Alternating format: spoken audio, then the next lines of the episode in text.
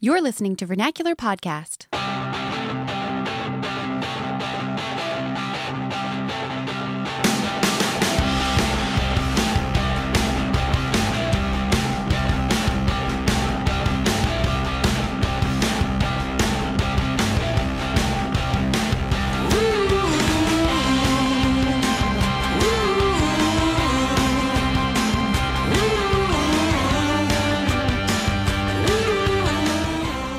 Right, welcome back to Vernacular Podcast. This is episode three of season six. I'm Zach, And I'm Sally. and this se- this episode is another roundtable episode. So you've heard these before. We like to have our contributors on from time to time, and we'll each bring an article or a topic to the table to discuss, and we'll have at it. So uh, this roundtable, it's a little smaller. We have two of our contributors with us. First, Ishan Nath. Ishan is a PhD student at the University of Chicago. And second, Kevin Boschman. Kevin is a we call him our classics expert. He is uh, he's an enthusiast for all things classics related, and you might pick up on that given his contribution to the discussion today and his article selection. We'll get to that. So, Kevin and Ishan, welcome to the show. Thanks for having me. Thank you. Good to be back. Great to have you guys back. Uh, Ishan, I want to start with you. I want to kick it over to you to talk about your contribution. What article are we talking about today?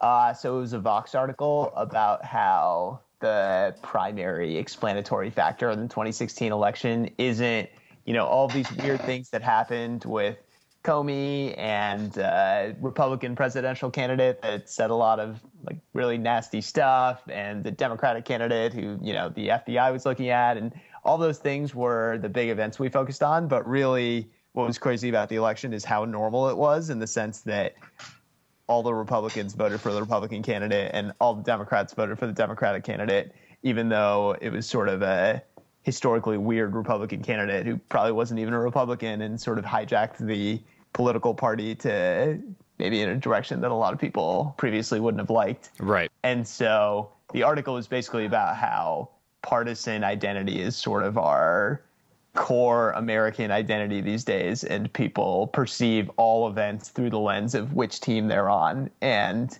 are willing to go along with things that they might normally not go along with and endorse things they might not normally endorse if it's the thing that their team is endorsing.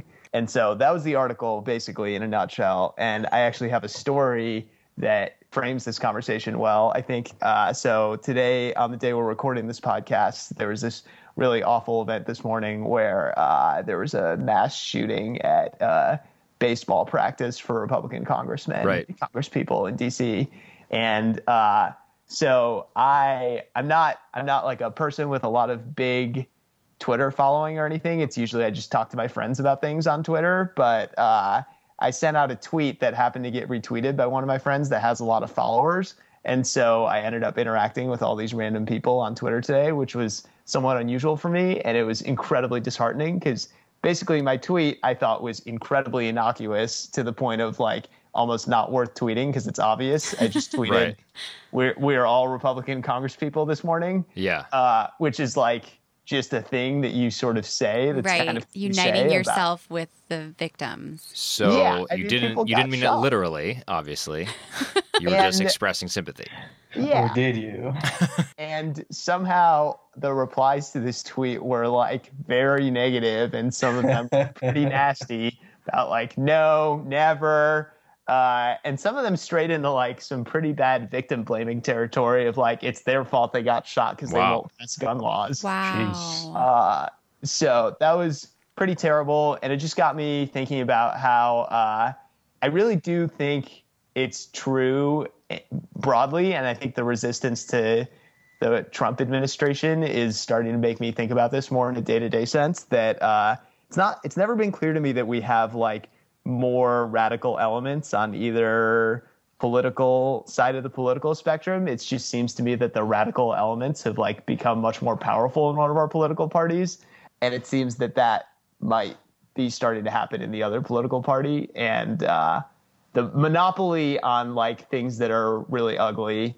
Uh, well, monopoly is like too strong, and obviously shows my bias, but. Uh, I think that the like the ugliest elements of politics are starting to crop up from everywhere right now. Yeah, and maybe in part because of our perception of the other side, not even so much that they're is more radicalization on the other side, but that our perception is such that there is. And so we're more fearful.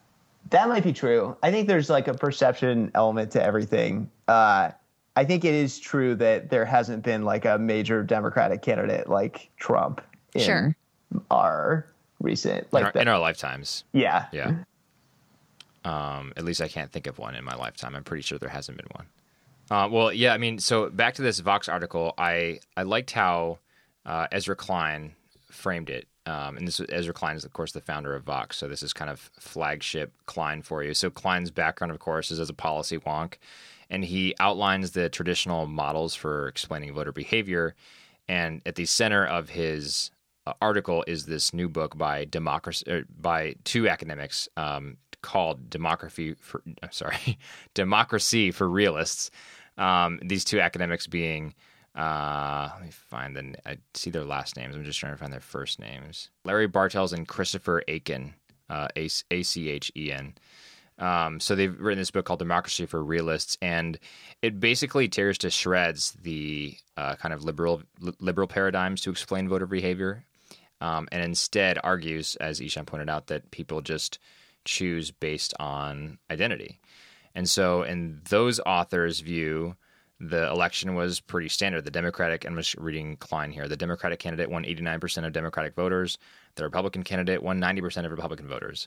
The Democrat won minorities, women, and the young. The Republican won whites, men, and the old. The Democrats won a few percentage points more of the two party vote than the Republican, just as has happened four years before and four years before that. If you had known nothing about the candidates or conditions in the 2016 election, but had been asked to predict the results, these might well have been the results you'd predicted. Um, so I thought that was pretty interesting because he makes it sound not too uh, not too unique. So I guess a broad question to frame. I was just kind of looking for people to give their visceral reactions, but maybe to prod it a little is just uh, like how should we affect? How should the, how should we think about how this affects what we do in our own lives, or like what is our role as citizens that we play in these broader phenomena, and how should we use that to think about what we're doing? Right. I mean, I think it's it's an interesting question. It's certainly um, one of my impressions when I, when I first started reading this article was the first thing that I found surprising was that this was somehow a surprise. That he, I mean, it, was a very from a, a policy wonk perspective, this sort of surprise that you know the average person isn't interested or doesn't get involved in you know the optimization of the marginal tax rate. I mean, people uh, who that's that's so boring. Who cares? and it was just sort of strange to me that it was this conversation about how people would. Um, th- there was surprise that people would rather or or are more inclined to Vote in go vote with with, their an identity, yeah. right. With the, which is something that's it's immediate. It's it's immediate, and, and I think human nature tends towards immediacy.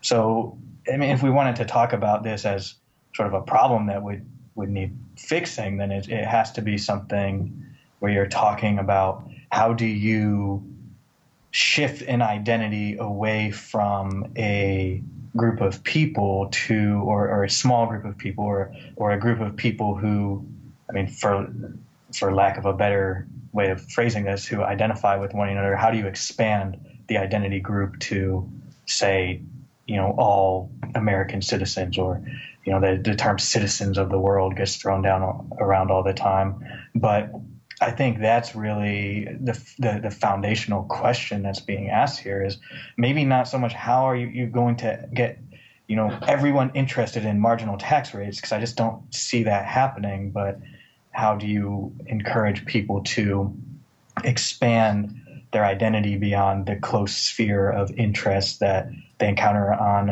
a, day-to-day basis? I, I, and I think that's that's a that's going to be a challenge if that's the goal Yeah, I thought the concept of identity amplification was really interesting. And that's what Ezra Klein mentioned that um, there's this New York Times article that talked about identity amplification, which has become more prevalent as people cluster themselves into these kind of enclaves of like minded, homogenous people.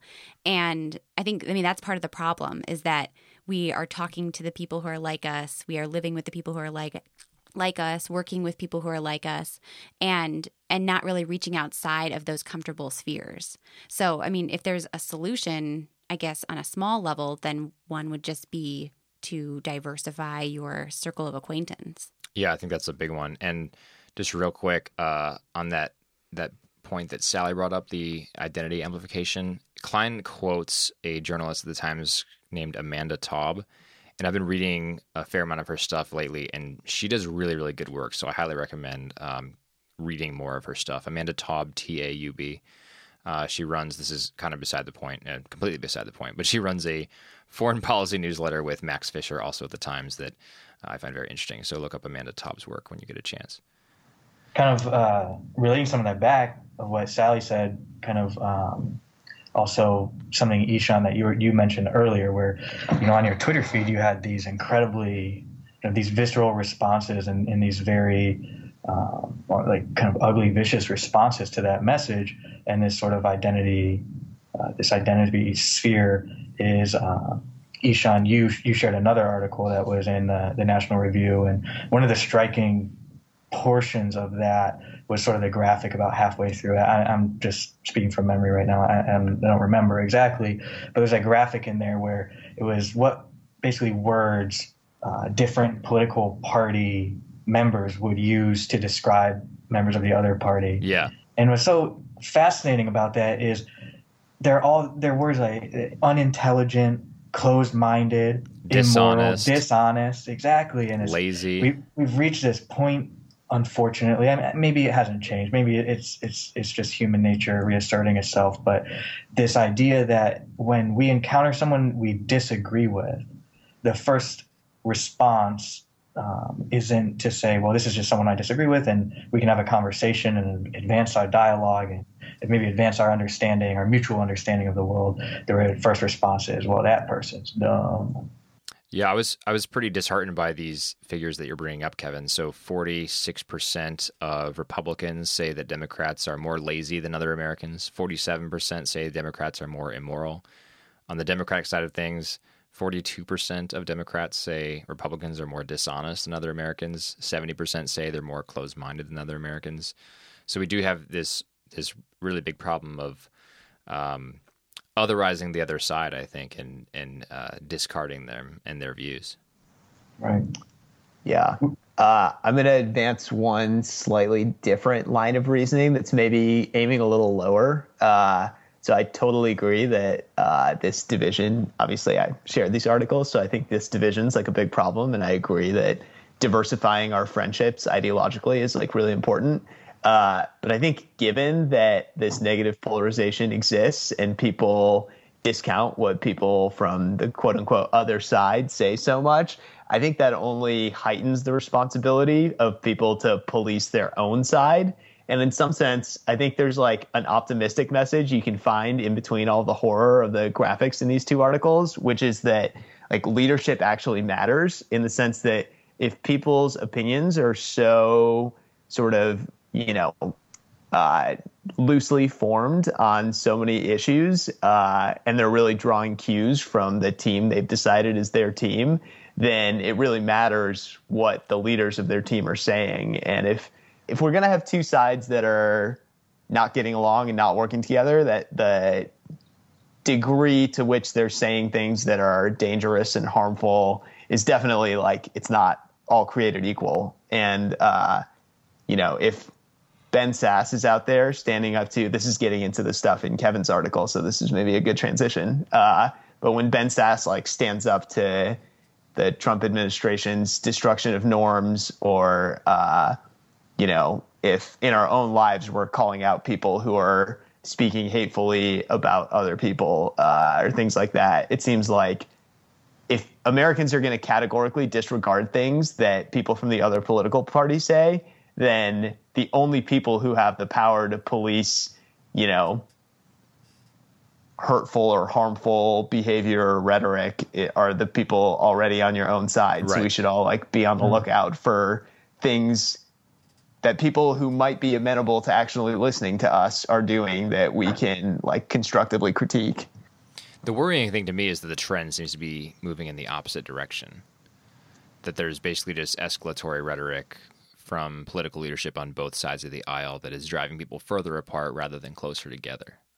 I think that's true. I think, though, uh, so Ishan, I think that your, the point you just made is a fantastic one, and it's one even um, to some degree that comes out in the Vox article, right? When they start talking about identity and identity or identification of the tribe or the group, the that crowd with their leader, and about how a lot of times, rather than associating with ideas about best government practices or economics or uh, the recession or whatever it is, a lot of times people latch on to a personality and to a leader. And if that personality, that leader has a positive influence on the rest of the group, then um, it, it, it, it's exponential and it multiplies and it, permeates the group. Uh, so I think your point is, is a very good one. Yeah, and I'm usually someone who thinks of politicians as sort of like lemmings who all are walking in the same direction, playing for whatever team they're on. So this is kind of like a change of thinking for me that this is bringing on. What did you guys think about? Um, and so in the National Review article written by David French, he said some he he offered a kind of macro level solution, which is to de-escalate national politics and remember that we are a federalist society, that we're built on this idea of you know more local or state based politics. Um, and so he said that as long as we kind of protect the basic rights of American citizens, that and the Bill of Rights, we should just let he says let California be California, let Texas be Texas. He didn't really elaborate on that idea of what he's actually suggesting beyond remember federalism. What did you guys think of that? Did you think that was a helpful comment? I think there's like a world in which we could imagine that being re- a really productive solution to people having extremely different visions of what society should look like. You know, if California moves to like single payer healthcare and uh, some other like really red state institutes the Republican healthcare plan, and you might have this idea where people can sort of choose.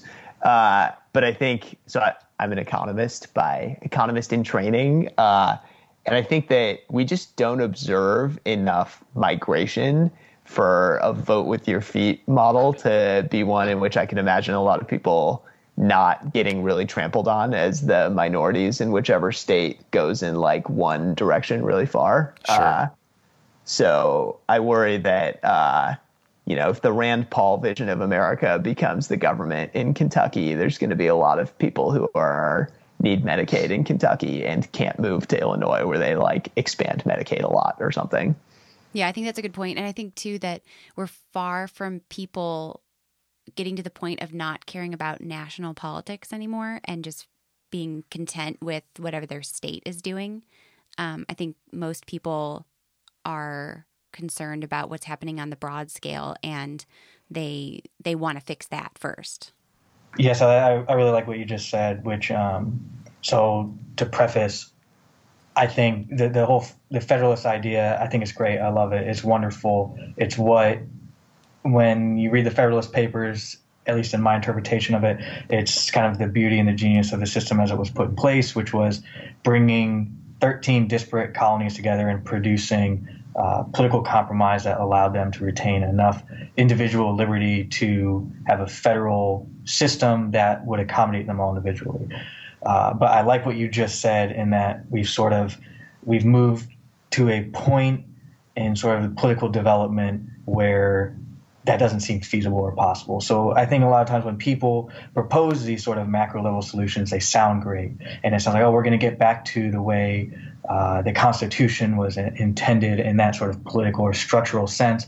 But I think you, know we look at the typical cycle of politics and once power, and especially in the executive and especially at a, a federal level, has expanded, and as such, the interests of the population kind of expand or, or migrate up to that higher level. Um, and then coming back again to sort of my, my classical political theory roots, we're kind of at, at a point on the cycle of political development where we are, um, the, the, cycle doesn't go backwards. It goes in one direction and we'll swing around the circle and, and then we'll have another go at it. But it might be cynical, but. Well, speaking so, of your classical roots and historical cycles, Kevin, let's talk about your article contribution that Ishan already mentioned. So it's called Roman Fever by Rob Goodman, and he explores some of the parallels between America today and Rome before its uh, descent into chaos, or I guess sort of during its descent into chaos. So, can you can you briefly summarize this for us, Kevin, and how it relates?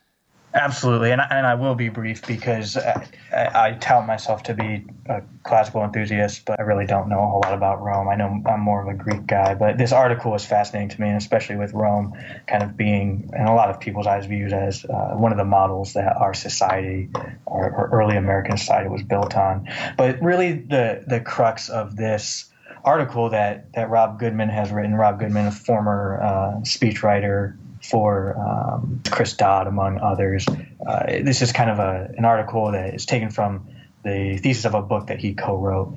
But essentially, the point he's trying to make is that in Republican government, whether it's Roman Republican government or uh, American Republican government, of course, this is Republican with a kind of a lowercase r.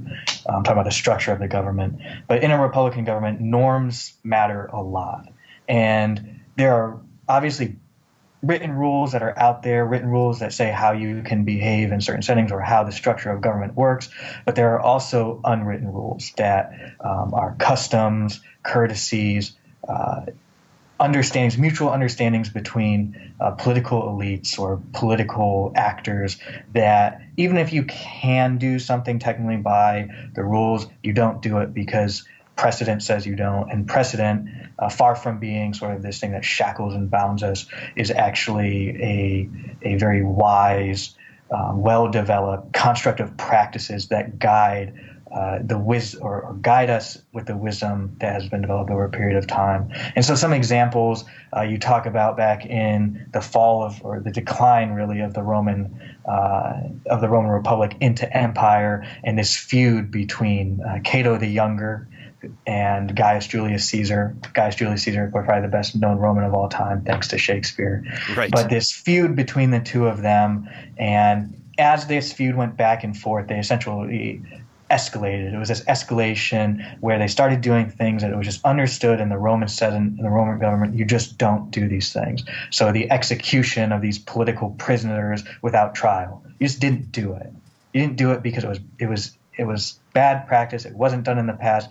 It was viewed as even if the law would allow you because these people committed treason, you don't do it. It's just it's too far, bridge too far. And and he and Goodman says this is kind of a distant mirror and it's not an exact replication, but it's easy to see some reflections of that in our in our society or our government now when we talk about brinksmanship and shutting down the government and not passing budgets and holding nominees, whether it was you know Merrick Garland or nominees in the Trump administration now, are kind of sitting in limbo, and it's just not good practice. Even though you can do it, even though you can filibuster forever, even though then you can revise the rules so filibusters can't happen anymore. All these sorts of things, technically you can do them, but you don't. And the reason you don't is because once you violate those norms, uh, you have undermined the very structure of government and it's just not going to function right anymore. And that's kind of the crux of his argument. And just sort of the question that emerged out of this, because he makes this point, uh, I think, very compellingly, but with any argument, there's bound to be problems that people will see in it. So I'm just wondering do you all think that he's kind of done justice to this? Has, is it properly characterized? Is he too strong? Are norms not as important as he says? Are they actually more important than he says? Uh, and that's just kind of uh, where I saw this conversation going, maybe. Yeah, I, I think that they are just as important as he says. Um, and I think he outlines a persuasive case for why that is. Um, I'll read a couple things here that caught my eye in this article. The first was uh, his description of, um, as you already pointed out, Kevin, uh, that it's a distant mirror. So uh, we've seen, we've heard over the past, um, probably a lot over the past seven months or so, um, and a lot more uh, even before that. But a lot of comparisons between America and Rome in its decline. Um, but he points out in this article that it doesn't need to be uh, a facsimile. So it's not exactly. It's, it's not an exact copy. History is indeed a distant mirror. So I think that was a, a good point. Um, he also says, and I'll read here from his article: brinksmanship, nuclear options, and shutdowns are not unique to American politics. The Roman, the Roman Republic's final years were increasingly prone to political conflicts, so intractable that they left the, that they left the government paralyzed. And then he uh, has some just really interesting history lessons in there for, especially someone like me who's not too familiar with the decline of the Roman Empire. Um, but there was a line that I'm looking for here where he basically talked about how, uh, and you said, Kevin, all of these things that the Romans did were legal, just like eliminating the filibuster option or um, uh, getting rid of the supermajority requirement for, for confirmations. They may be legal, uh, but there are norms against them. And the problem is that they normalize a state of crisis politics. And I'm pretty sure that verbiage is somewhere in here. I'm just having trouble finding it. But the problem is that they normalize a state of crisis politics. And once you normalize that, it's really, really hard to to escape. I think even though I said that history is a distant mirror, I agree with that. I think it's good to point out that history is not, uh, we're not doomed to repeat history. Um, I am skeptical of our ability to escape this normalized state of crisis politics that I think we have indeed found ourselves in. Yeah, I thought one of the great points that he made um, was that uh, the kind of focusing on the doom mongering, as he called it, um, in in this era of Roman history, and how the biggest problem, ultimately, the biggest thing that we can take away from Rome is that um, is just kind of fixating on this idea that our republic is perpetually one small step away from tyranny. And focusing on that is actually going to lead us down that road more so than even if it were true. Um, and I just thought that that was that was a really good point because, and I don't know if this is a good time to transition to our next article, sure. but but just focusing on on the division and focusing on the identity politics and focusing on the breaking of norms um, to a large degree just creates this anxiety. And that's kind of where the article that Zach and I found in the New York Times just from last week um, comes in. And the the point of that article is how and why anxiety is like the new depression. In the 1990s, depression was um, a common disorder and um, Prozac was frequently prescribed. And today it's anxiety and Xanax. The article says that this diagnosis of anxiety is more than just a medical disorder, it's actually a sociological condition that's fed by alarmist news media, by social media. By things like heart rate monitoring and and just our smartphones, the fact that we're always connected, um, and I think it's it's helpful to read the article like Ezra Klein's, um, where he's he says, you know, this is this is actually not unusual. We're kind Right. of freaking out about politics right now, but it's actually not unusual. And, um, And, and I think it's important to draw the draw the connecting line between what Ezra Klein in Vox calls identity amplification, drawing on the work of Amanda Taub at the Times, like we discussed. So identity amplification and the uber connectedness to social media that drives this anxiety. There was a, an interesting vignette. So the article that Sally brought up, by the way, it's called "Prozac Nation is now the United States of Xanax." It's by Alex Williams in the June 10th edition of the Times, and in it there's a story from uh, somebody who gives a a vignette uh, of waking up in the middle of the night and seeing a like a news alert on your phone, and it's a it's a breaking news alert of some sort. He mentions even today I got a breaking news alert about the uh, the Arctic ice shelf melting. Like it's terrifying, you know, that has catastrophic implications potentially. And I'm getting up in the middle of the night to use the bathroom, and oh, I'm being reminded, oh, guess what? The world could be ending in your lifetime because the Arctic ice shelf is collapsing. Uh, so we have this this problem with always being in tune with the most doom mongering descriptions of our current situation. Uh, and this constant connectedness to other people too that I think feeds anxiety. There's another vignette in here about uh, actually it opens with this story about a social media consultant who uh, shared a story about how she texted a friend that didn't hear back for a day, so she concludes that uh, basically they don't want to be her friend anymore. Um, and she's saying it sort of tongue in cheek, but that's what that's what social media does, right? That's and it, it also drives the identity amplification because you end up talking to people who are like you. uh, right you create your own your own social filters basically. yeah, I thought this was a great article. I thought that um, it was it kind of hit on all the different aspects of our society that feed this generalized cultural anxiety that almost no one is immune from, even if you you know you're not walking around being anxious at every given moment all the time. There's always something that you are worrying about, and it's in part due to all of this technology and and i think one thing that i'm wondering is you know what what is contributing to this cultural anxiety is it because do you think that she's right what, was it a woman who wrote this article I don't know actually. Okay, I'm not sure. Alex, it could oh go okay either way. yeah i'm not sure Alex Williams. but was the author correct that technology plays a big part in this and is he or she just kind of harping on technology to too great an extent um, and but if if if not if technology is kind of one of the root causes of this anxiety then what can we do about that Definitely, definitely a tough question. I think uh, I'm not. I mean, I'm not willing to say that, and I, I know I'm not saying that anyone else is saying this right now, but not willing to say technology is the root of all our anxiety. Um, I think it certainly contributes to it a great deal, though, because just like you mentioned, where you know you just constantly are bombarded with the negativity. On the flip side, you can open up Facebook and you know see kind of new adage that's emerged about how you see everyone else's life in a highlight reel. And so you're kind of bombarded with all this bad news, Right. bad news, bad news. And then you go on Facebook and you see people, you know, saying, Oh, I got a new job, I got promoted, oh, this great thing, these great things are happening to me. Right. And I made a great you know, dinner tonight. It is good because, you know, part of the response is to feel happy for those people. But when you compare that, kind of the highlights in other people's lives to, you know, the steady state of your own, with that which comes with its ups and downs, but when everything else seems either apocryphal or or heavenly bliss, and your life can compare to neither of those, I, I think that certainly contributes to a degree of anxiety. Definitely. Yeah, I mean, you you might find yourself worrying about the uh, Arctic ice uh, shelf collapsing, and then you go on Facebook and all of your friends' lives are super dandy, and there's a mismatch between those two things, and so that would definitely contribute, I think, to some some generalized anxiety. the uh, the sort of conception that gasp you might be average Right. Yeah. Well, the art, yeah, the article talks about um, this phenomenon in our generation of not meeting expectations.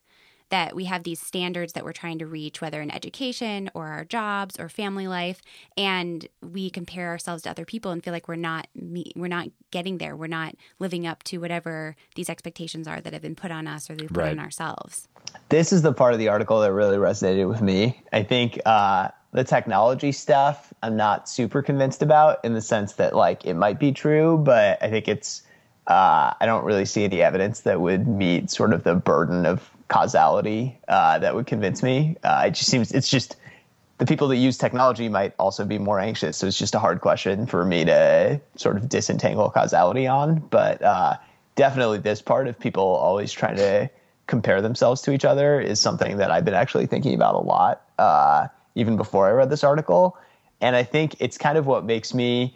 This is kind of a controversial predict, position to take in 2017, but I'm like super pro participation trophy in the sense that uh, I think it's like important that we, we promote self-esteem that's unconnected to accomplishment and uh, try to find ways to make people feel valued just for being people rather than because they like did X, Y, or Z that society is like arbitrarily placed high value on. Uh, and so I think that this, you know, there's a lot of there's a lot of underlying causes and entangled things going on with this anxiety thing. But I think one thing more broadly is just uh, with kids or even adults just trying to promote uh, i'm not sure exactly what word i'm looking for something like approval or just value of normalcy and just people who are being people and being good people rather than like accomplishing x y and z always being the goal Yeah, I mean, I, I wouldn't consider myself to be pro participation trophy, but I agree with everything you just said that we need to help people understand that that achieving the things that we arbitrarily place value on is not what's actually worth doing. So, I would um, probably characterize my own, my own position as something like uh, wanting to reframe the way people think about human flourishing and reframe the way we think about what it means to be successful. Um, but I would say I'm just not pro participation trophy because, like, I played baseball growing up, and uh, even a nine year old kid is smart enough to know when a participation trophy is just a participation trophy, and then it just becomes meaningless at that point, and almost like it's a it's a negative hit to your self esteem when you realize that you're not getting a real trophy, you're just getting a participation trophy. I maybe think- I should. Sorry, I didn't mean to interrupt, but maybe I should No, clarify. I'm rhetorically pro participation trophy. Right, I right, really no. a position on literal participation trophy. I think I But yeah, finding a way for people to to realize that they have value and dignity in and of themselves, and not because of anything that they Absolutely. do or don't do. And- right and and and i of that figured i is figured you were i figured you were uh metaphorically in uh pro participation trophy i just bring up the literal example because i think you can i think you can stray too much to that where everybody gets a prize for doing everything because you uh, you want to recognize that everyone's equally good at at things, and that's just not an accurate representation representation of life. So it's better to f- help people find what they are good at and what can help them thrive, and if necessary, to reframe the way they think about what it means to thrive. I think this is actually uh, where like our disagreement is substantive rather than uh, rhetorical, in the sense that like I think I've come to a point where like I think we should de-emphasize success a little bit, especially for kids, and overemphasize like respecting people who maybe are not succeeding in ways that are obvious. No, I don't think we're disagreeing at all. I think uh, I think I'm just saying that, for example, like grade inflation is not a good thing, but grade inflation would be an example of everybody getting a, a trophy. But but we can also recognize that the kids who might not be able to get straight A's because they uh, have learning disabilities of some sort or uh, just can't keep up with the kids who are getting straight A's, we need to help those kids understand that they are very good at other things and they don't need to be good at school to be good in life. And the Right, success can it's- s- success can look different. Right. I think it's about kind of the compromise. I don't know, compromise is probably the wrong word, but the middle ground is is celebrating the excellence in each person, but maybe not in sort of the arbitrary way that you know sports is the most important thing or school is the most Right. important thing, but finding where human dignity really lies and celebrating that in each person and finding what makes that person um, both unique, but also how their human nature, how all our human nature um, unifies us in a way that transcends any individual excellence. Yeah. Yeah, that sounds about right to me. Wow, I made compromise as a first. I Um, mean, I it wanna- was such a vicious disagreement Zach and I were having. it was, it was, it was really bad. Um, I want to read a couple things from this New York Times article before we uh, wrap it up um, with our, our final uh, thoughts on this. First, so Alex Williams, I did find out uh, that is a male reporter for the New York Times. Um, he writes, It was 70 years ago that the poet W.H. Auden published The Age of Anxiety, a six part verse framing modern humankind's condition over the course of more than 100 pages. And now it seems we are too rattled to even sit down and read something that long. Or as the internet would say, too long, didn't read. I thought that was pretty accurate. And I'm sure you guys have seen these fidget spinners, right? These are the new craze. yes. I tried using one a few months ago and it, it was kind of addicting and, and satisfying in a strange way, but this is Williams' take on it. Consider the fidget spinner endlessly whirring between the fingertips of Generation Alpha, annoying teachers, baffling parents. Originally marketed as a therapeutic device to chill out children with anxiety, attention deficit hyperactivity disorder, or autism, these colorful daisy shaped gizmos have suddenly found an unlikely off label use as an explosively popular toy, perhaps this generation's Rubik's Cube. But the cube was fundamentally a cerebral, calm pursuit, perfect for the latchkey children of the 1980s to uh, while away their lonely Xbox free hours. The fidget spinner is nothing more than nervous energy rendered in plastic and steel, a perfect metaphor for the overscheduled, overstimulated children of today as they search for a way to unplug between jujitsu lessons, clarinet practice, and advanced placement tutoring. Wow. Harsh, Uh, but not wrong. two two points. I also learned that Alex Williams is a man, and I didn't realize this, but he is Alex, who is married to Joanna Goddard, who, if anyone knows the blog Cup of Jo, she is the author of that. Oh, wow. So yeah, there's not an- another connection that has nothing to do with our conversation. Cool. But about our Thanks for that conversation. I wanted to go back to the technology point. Yeah. I agree um, with Ishan that it's hard to tell if you know people are anxious because they're on technology too much, or if they're on technology too much because they're anxious. But I think that it is worth considering ways that we can kind of disconnect a little bit more and unplug more than we already are, because. It, I think it's clear that at least it's contributing to existing anxiety. And so, for people who find themselves um, you know, in in a state of anxiety or just overwhelmed by all of the comparison in social media or the alarmist news media, that kind of disengaging from that is not is not a bad thing. And there's data to back this up, right? Right. Yeah, that it's not it's not um it's not a virtue to always be connected all the time and to always know what's going on all the time. I think sometimes we can even compare ourselves with one another based on how much we know about what's going on in the world. And maybe it's not the most important thing to know everything that's going on in the world all the time if it's making you more anxious on a day to day basis. Um, I I had also mentioned um, offline that there was this REI blog post that talked about the nature fix, which was this idea of going out into nature without your phone for three days in order to boost your neural, I guess, connectivity or yeah, something. and creativity. Yeah, and they weren't talking about anxiety specifically, but I can imagine that that would also help diminish anxiety. Um, and so I don't think we all have the opportunity to go out into nature for three days without our phone. Um, not, I mean, maybe that's something to shoot for, but I think having technology breaks can be a good thing Yeah. or um, you know deciding to put your phone in a drawer so for a certain amount of time during the day so that you can just focus on whatever it is you're doing at that moment And the data in this blog post was pretty surprising. There were two studies cited, both pretty similar in design, but they basically would administer tests to a control group of people and a, another group of people who would go outdoors and be disconnected for at least three days. And there, there were before and after results to compare. And basically, the outdoors groups would score about 50% higher on a certain test designed to to uh, to test your sort of creativity and mental cognition. So 50% on that test apparently was pretty big according to the researchers and it just supports Sally's point that it's probably good to disconnect every now and then. yeah and i think it shows a level of just self-control to not feel like you need to be always connected all the time and maybe that maybe we just need to kind of take our own temperature on that and not say full stop technology is bad but maybe you can just kind of assess your own relationship with technology Wow, you guys uh, really know too well how to convince me of something. Just find a randomized control trial. That's Talk right. about it. Uh, I I do think there's probably some heterogeneity in what calms people. I think uh, I feel pretty calm when I'm watching baseball on TV, which I do I'm not too. sure if that counts as technology. Yeah. But I'm Well, I don't think make- baseball is the kind of thing that most people get too anxious about. But maybe I mean sports. I guess. that- I guess. Okay, never mind. I just realized that I was saying that. No, I mean actually I maybe baseball's a weird example because Regular season game. yeah. Yeah. Yeah, maybe regular season alone.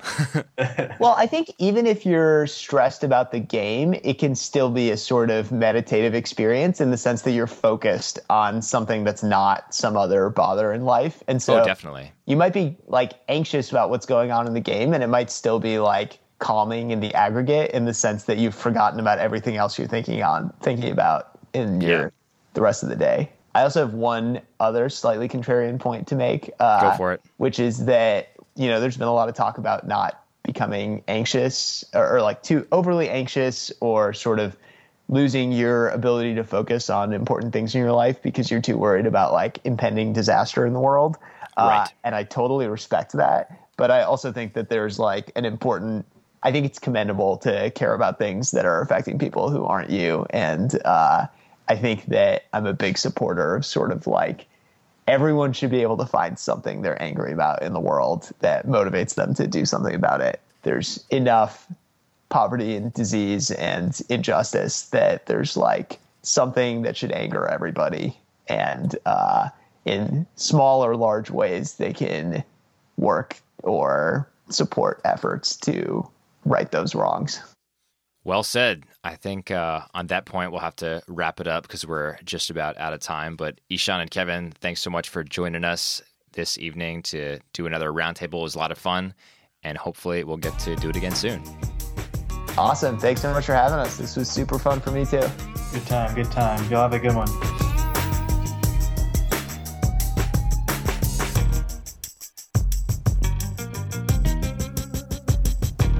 All right, we're back to wrap things up with episode three. But before we do that, we wanted to remind you to head over to all of our social media pages and iTunes and just let us know how we're doing. Yeah, please give us a review on iTunes, or at least, uh, if, even if you're not going to write something, at least give us five stars. I'm just kidding. give us as many stars as you think we deserve, but seriously, five.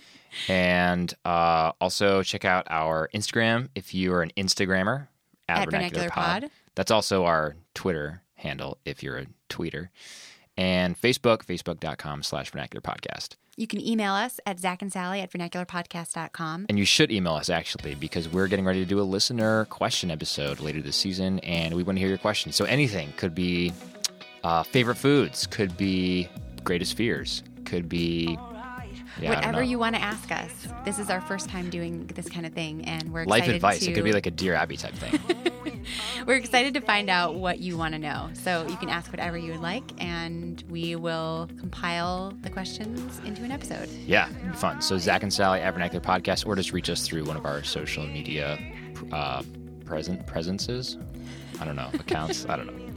Uh, yeah, just say hi and ask a question. Also, you can always go to our website, vernacularpodcast.com, listen to all of our previous episodes there or through your favorite podcast app. I think that's it. All right, for Vernacular Podcast. I'm Zach. And I'm Sally. Have a great week. You know